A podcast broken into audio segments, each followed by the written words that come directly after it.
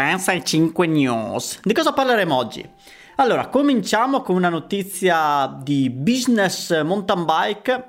Cosa voglio dire? Warner Bros. con Discovery è stata nominata dall'UCAE L'UCI naturalmente l'Unione Ciclistica Internazionale per promuovere lo sport della mountain bike in un accordo di 8 anni. Stiamo già vedendo le prime indiscrezioni, infatti sul sito ufficiale di Eurosport è stato pubblicato un video dove si vede il presidente dell'UCI e il capo dell'EWS, dell'Enduro World Series, Chris Ball, parlare dei progetti futuri. Il tutto in uno studio virtuale in pieno stile sport moderno a cui certamente non siamo abituati col mondo della mountain bike. Ma tutta questa luce rovinerà l'ambiente genuino della mountain bike?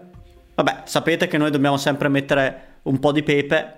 Sinceramente, dal mio lato personale, preferisco avere problemi di, di troppa visibilità che di meno visibilità. Speriamo che Eurosport faccia fare lo, il salto di qualità definitivo al mondo del fuoristrada.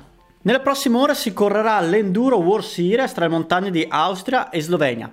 Sabato ci saranno impegnati i piloti EVS con la Pro Stage e proseguiranno domenica con altre prove speciali che sanciranno il vincitore della seconda prova di Enduro World Series. Ella Connolly del Canon dell'Enduro in testa alla classifica femminile dopo la sua vittoria nel primo round. Nella gara maschile è favorito come al solito Richie Rudd con Jess Melamed che cercherà di scalzarlo dal primo posto e aspettiamo sul varco Jack Moir che nella prima tappa è risultato disperso. Piazzamento fuori dalla top 10 non è da lui per il vincitore dell'Enduro World Series dell'anno scorso, sicuramente cercherà di rifarsi. Curiosi di vedere se Innes Graham, ne abbiamo parlato nella scorsa puntata, il pilota non ufficiale che ha strappato un primo posto nel Pro Stage e un, un terzo posto finale. Per chi vuole sapere della storia par- particolare di Ines vi lascio il link qui sopra. Vediamo se sarà un caso il suo piazzamento, visto che a Tweed Valley era un local, ma se riuscirà a ripetersi anche in questa tappa.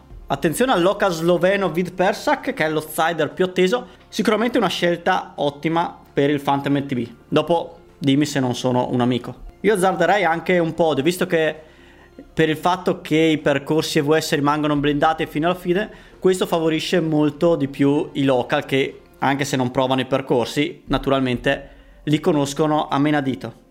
Novità di questi giorni la presentazione della Canyon Lux World Cup, la bici da cross country del team ufficiale Canyon. Disponibile da pochi giorni sul sito e, visti i tempi, mi permetto di dire ancora per poco. Oggi un 365 news un po' spenta, ma d'altronde non, non ci sono state notizie briose questa settimana. Continuiamo con la puntata.